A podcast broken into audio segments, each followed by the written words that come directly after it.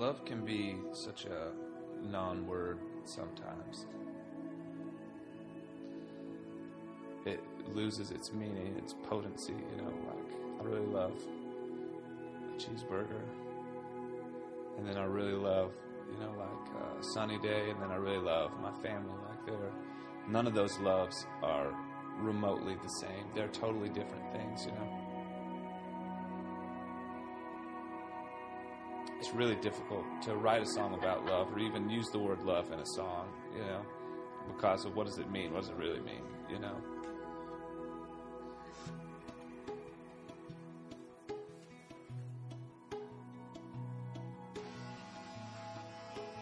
I'm just really excited to play. Like, I love, you know, good crowds when they sing, and like I, I like it when they feel like they're part of what's going on. You know, because to me, it's not about playing perfect music as much as it's about like uh, almost kind of like a relationship with each other.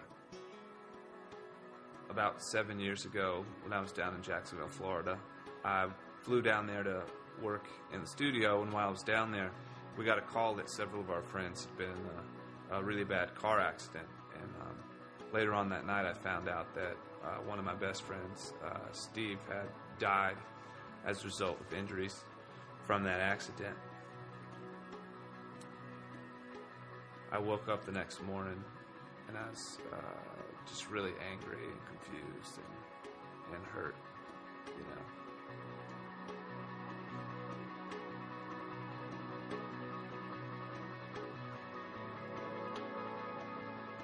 And I process things through music.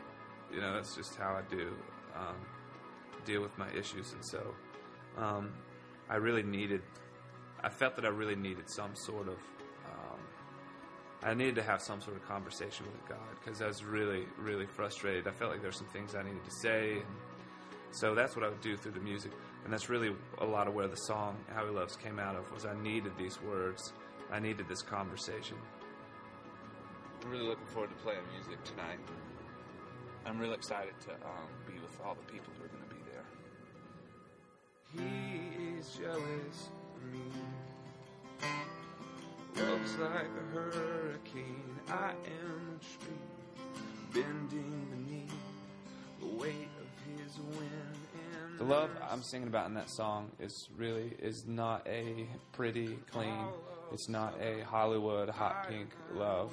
It's um, it's a kind of love that's willing to love things that are messy and willing to love even the difficult and sort of um, you know kind of gross kind of things, you know.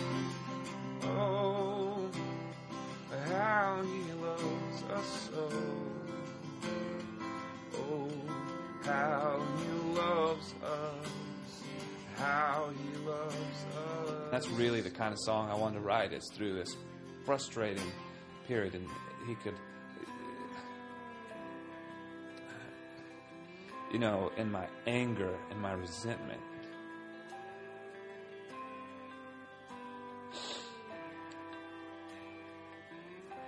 and in my frustration, he could still love me through that. You know, and, and in this process of dealing with the uh, my buddy dying, and um, he could love me through that, and he was okay. He wasn't, you know, offended at the fact that I was angry at God. Just looking at these old uh, lyrics, you know, you think after seven, seven, seven years, it's still really tough. This song isn't a celebration of weakness and anger. It's a celebration of a God who would want to hang with us through those things, who would want to be a part of our lives through those things. And despite who we are, He would want to be a part of us and be a part of our community and be a part of our family and that's that's the kind of love I, I think I'm talking about.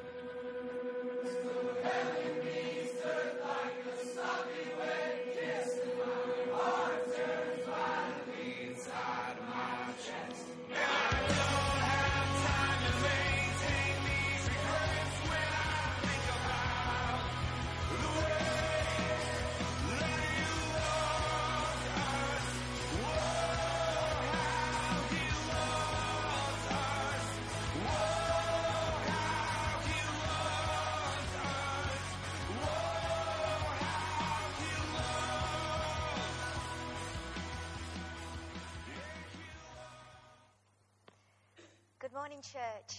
Um, very powerful media clip this morning. Um, every time I've watched it, I've just burst into tears. So uh, I was hoping I'd be able to keep myself together this morning. I thought I'm never going to be able to get up and speak, but uh, I actually ducked my head at the bit where I always cry at. So, so I didn't uh, start this morning.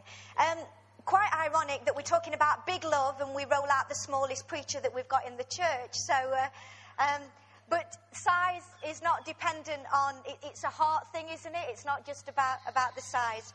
I want to start this morning by reading Romans and chapter 12. Romans chapter 12. For those of you that saw the wedding, I mean, it, wasn't it a great, uh, those of you that enjoyed it, some of you may not have watched it, we thought in our house it was absolutely brilliant. We'd got me in, in tears on the settee and Chris and Josh going, come on, England! And uh, it was absolutely brilliant. But um, uh, we haven't pinched this text from uh, what James Middleton brought, although we read it extremely, extremely well. Um, but yes, it's the same, same uh, scripture that they had at the wedding. So um, that's a, a, good thing this morning. Uh, Romans chapter 12 and verse 9. Love must be sincere. Hate what is evil. Cling to what is good. Be devoted to one another in love. Honor one another above yourselves. Never be lacking in zeal, but keep your spiritual fervor serving the Lord. Be joyful in hope, patient in affliction, faithful in prayer. Share with the Lord's people who are in need. Practice hospitality. Bless those who persecute you. Bless and do not curse. Moving on to verse 20. If your enemy is hungry, feed him. If he is thirsty, give him something to drink. 21. Do not be overcome by evil, but overcome evil with good. This morning we're going to talk about, as we've said, big love. In a world where we're surrounded by um, songs about love, films about love, programs about love. Um, one of my favourite films is Sleepless in Seattle, You Got Mail, Notting Hill, all those great romances that us women love and never get tired of watching. But love can be something that we talk about when we mention our favourite food, to actually something that we say in our wedding vows. It's a word that is just generally used so much around our nation. Scott Mills on Radio 1, for those of you that, that listen to him, he, he, he, finishes his program by saying with, uh, with a lot of the guys who, who phone him in, Love you, Scott. Love you, mate. These people have never even met. But it's a word that's just banded around. But the love I want to talk to us about this morning in the Greek is called agape love. It's a love that sent Jesus to the cross. It's a love that's sacrificial. For those of us that, um, you know, we celebrated Easter last weekend, and many of us may have watched the film over the weekend, The Passion of the Christ. It was on again, and, and, and you, you see the film there that, that shows you the nails going into Jesus' hands, the, the blood, the, the agony that Jesus was in as he gave everything for us. It's that type of love I want to talk to us about this morning. Love is not, this type of love is not just an emotion. This type of love is not just something we do because we feel like it. This type of a love is a love that Jesus gave everything for and demands our all. Sir Isaac Watts, in that great hymn, When I Survey the Wondrous Cross, says it this way With the whole realm of nature mine, that were an offering far too small. Love, so amazing, so divine, demands my soul, my life, my all. As I was just putting this together um, over the last week, I really felt God challenge me and to challenge us to say, come on, we can do better. We can do better in loving, in sharing, in giving. God gave everything for us. Now, this week uh, on Thursday, we didn't have worship practice, and uh, Josh invited the Universal team round on Thursday night, and uh, Chris and I clear off out the way when the guys are around. But before we did, I had the privilege of having 10 minutes just chatting through with uh, Jared and with Kev, sat at the table about, um, you know, how excited we are about the things of God and the things we're seeing in the life of the arena. I love talking to these guys. They inspire me so much.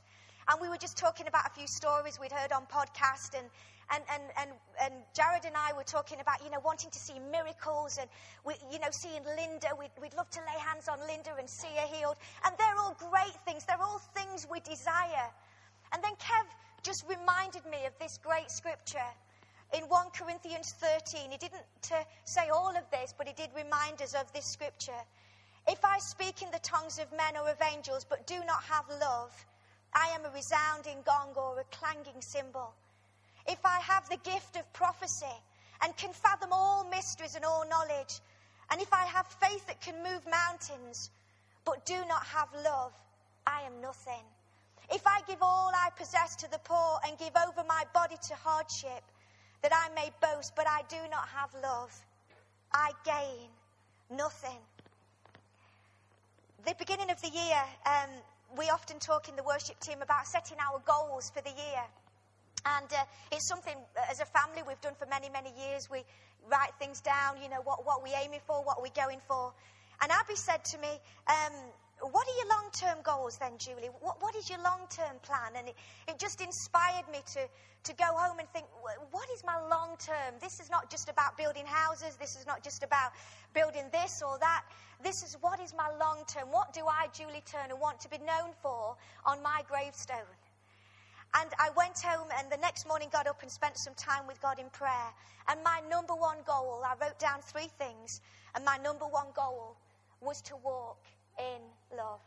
We say it, I surrender all. But I know I can do better. And I'm really believing and praying and beseeching you this morning. And I feel God is earnestly saying to us as a Arena church, guys, we can do better.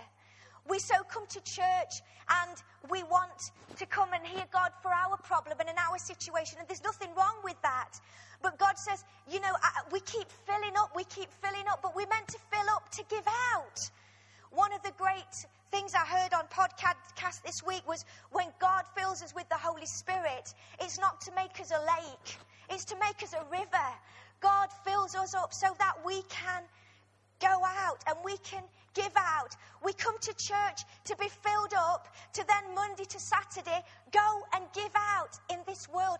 Guys, if we don't do it, who's going to do it? If we're so full of our problems and our situations that we can't reach a lost and dying world that needs Jesus, who is going to do it? We are just this weekend uh, of, of the big idea. We're saying, church, this is our chance to say we're going to love and serve our community. We're going to show the people of Ilkeston that we love them. We love them. So, Julie, I'm tired. Julie, you don't know what I'm going through. You don't know how I feel. I just don't feel adequate to do all the things you're talking about. Well, I just want to bring three points to us very quickly this morning of how we, of the who, the when, and the what of love. The who, the when, and the what. So, firstly, the who. So, who should we love?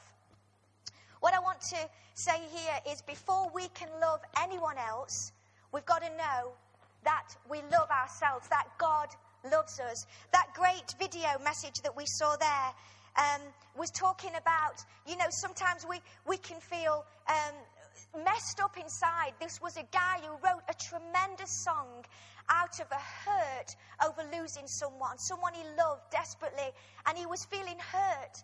But God still, he knew that God still loved him. In his mess, God still loved him.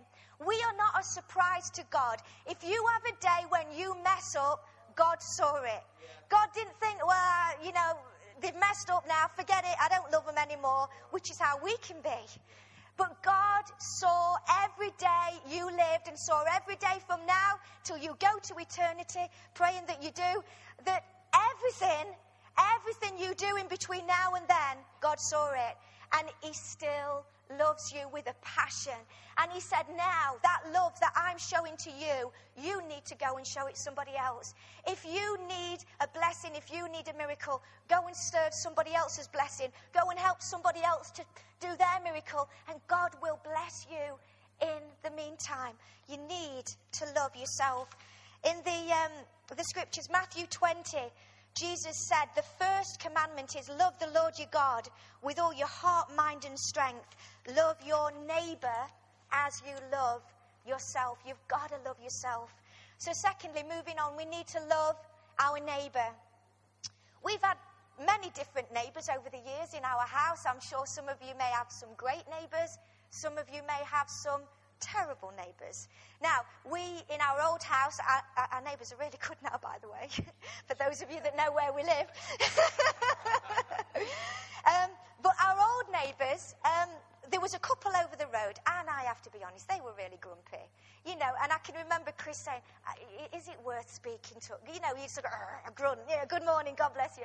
But, but we determined that we were still going to say, you know, good morning to these guys, because you just don't know. They know we went to church. They, they knew that, but you don't know what difference it's making in people, even if they don't seem to respond, do the right thing. We also find out one of our neighbours, lovely old lady called Gladys, she was um, mainly housebound. And we didn't realise that. When we found out, we would make a point of at, um, at Christmases and, and around special occasions. Mother's Day, I remember one year, we just took her a little gift over. It wasn't anything major, it was just a bunch of flowers, a card. I'd sit with her for half an hour, talk to her. That meant the world to this woman. Are we on the lookout for people, not just our neighbours in our where we're living, but what about our neighbours at work? Are we are we just going to work with a bumper sticker on our car? You know, do we just wear a badge? Or are we actually practically showing people that we love them? People don't care what you know until they know how much you care. They want you to show that you love them. They want to, you to be there when they're in need. If you've got people at work who are making fun of you, who don't really care about the Bible, I can guarantee when they are in their darkest night, who will they turn to? It will be you. Will you pray for me? Will you help me? Guys, Let's just be neighbours. Let's love our neighbours at work, at home. The Bible tells us to love our enemies. This is a difficult one. What about those who've really hurt you? What about those that actually you'd rather smack than love? The Bible, it's a command. God tells us to love us. What he says in Luke chapter 6 is if you love those who love you, what quality of credit and thanks is that to you? Even the sinners love those that love them. We need to love our enemies. It's not easy, guys.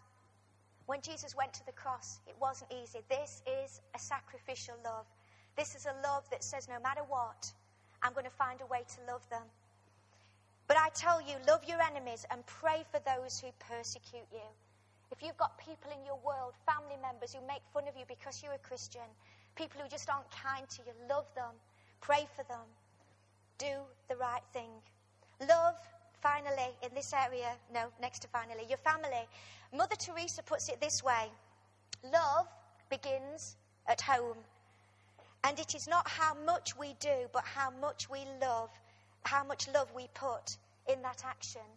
I think this is an area, you know, in church life, we can, we can, we want to love the, the people in the mission field. We want to sow into the poor, the people who are really needy. But what about our family? What about the people on our doorstep? What about those in our life that we see day in, day out? How loving are we with them?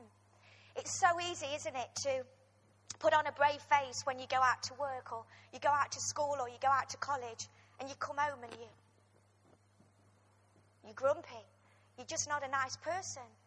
Your family are the people who actually need to see the love of God in you because you spend more time with them.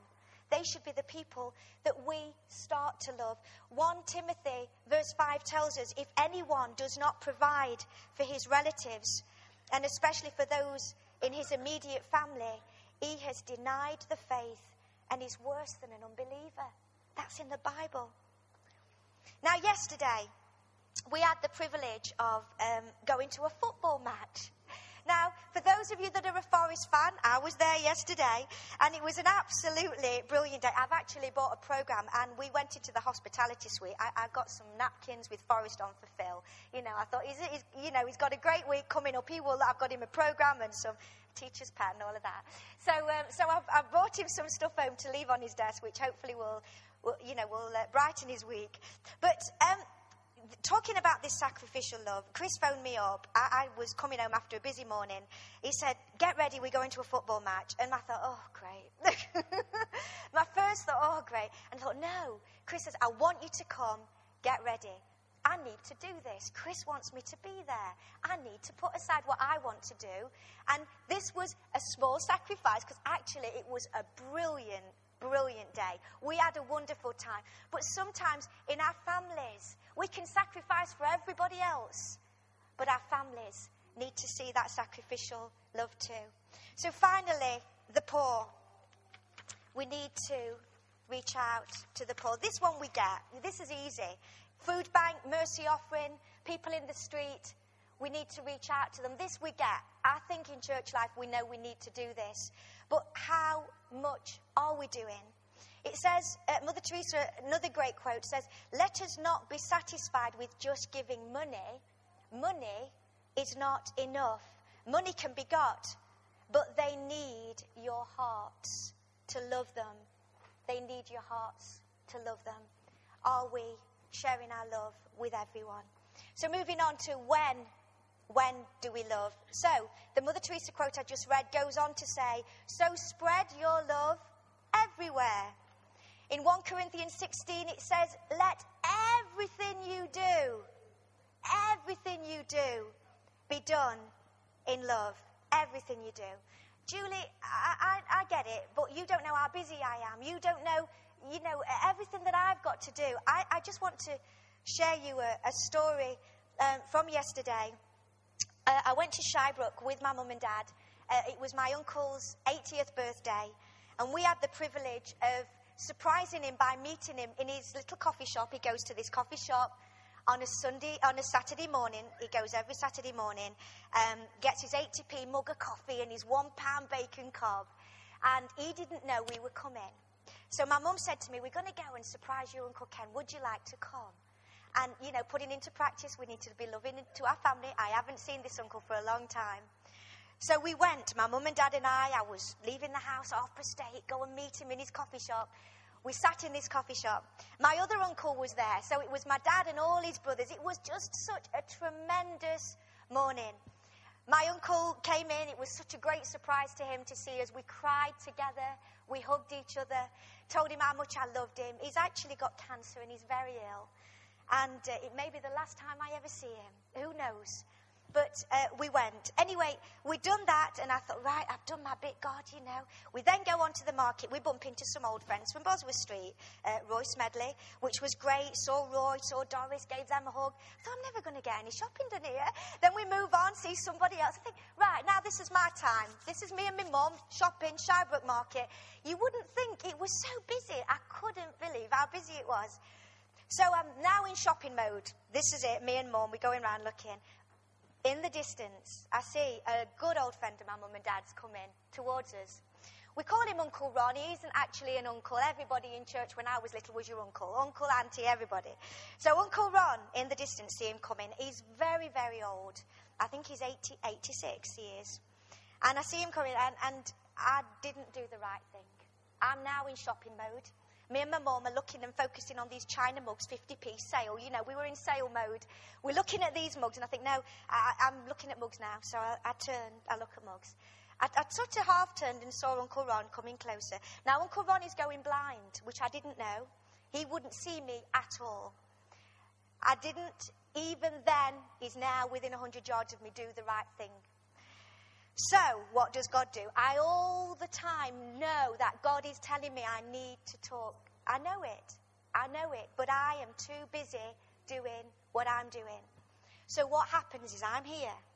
Mum is stood here next to me. We're looking at the market store. Uncle Ron, nearly blind, doesn't know it's us, comes and stands. There's hundreds of people in the market, stands in the middle of me and my mum. God said to me, Now will you speak to him? We, I turned, I went, Mom, look who it is, like I'd not seen him.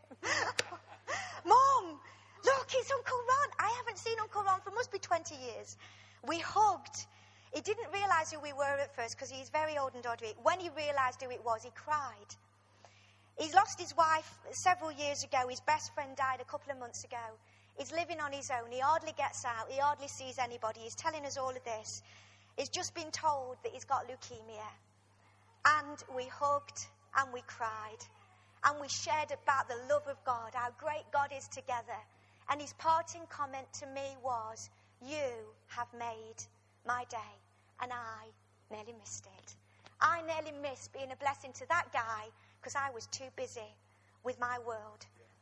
What are the simple things? It's not the big stuff, guys, the little stuff. That's all God says. Just be me to people in your world. Just share a story. Just hug people. Just be there for people. Talk to people. Do we trash the hotel rooms when we go and stay with the, stay in a hotel room thinking somebody else will tidy it up? It doesn't matter. What about putting your rubbish away in McDonald's? You know, are we thinking, oh, well, it doesn't matter, it's McDonald's, that somebody else will do it? Are we being a good example everywhere we go? This is a funny one. We were um, uh, in, in Costa, Chris and I, a few weeks ago. I probably shouldn't say that. But we, we were in, uh, in Costa uh, a few weeks ago. Chris and I were just having this really terrible, great coffee. And. Um, uh, we, we, were sharing one because it was so great that we shared one. And we're just sitting there, and guy at the counter, who was, there was two on, there were only two people on, it was late one Friday night. It comes from behind the counter. There's, a, there's a, a, screen, sort of section in the store off. Goes and stands behind the screen, starts texting.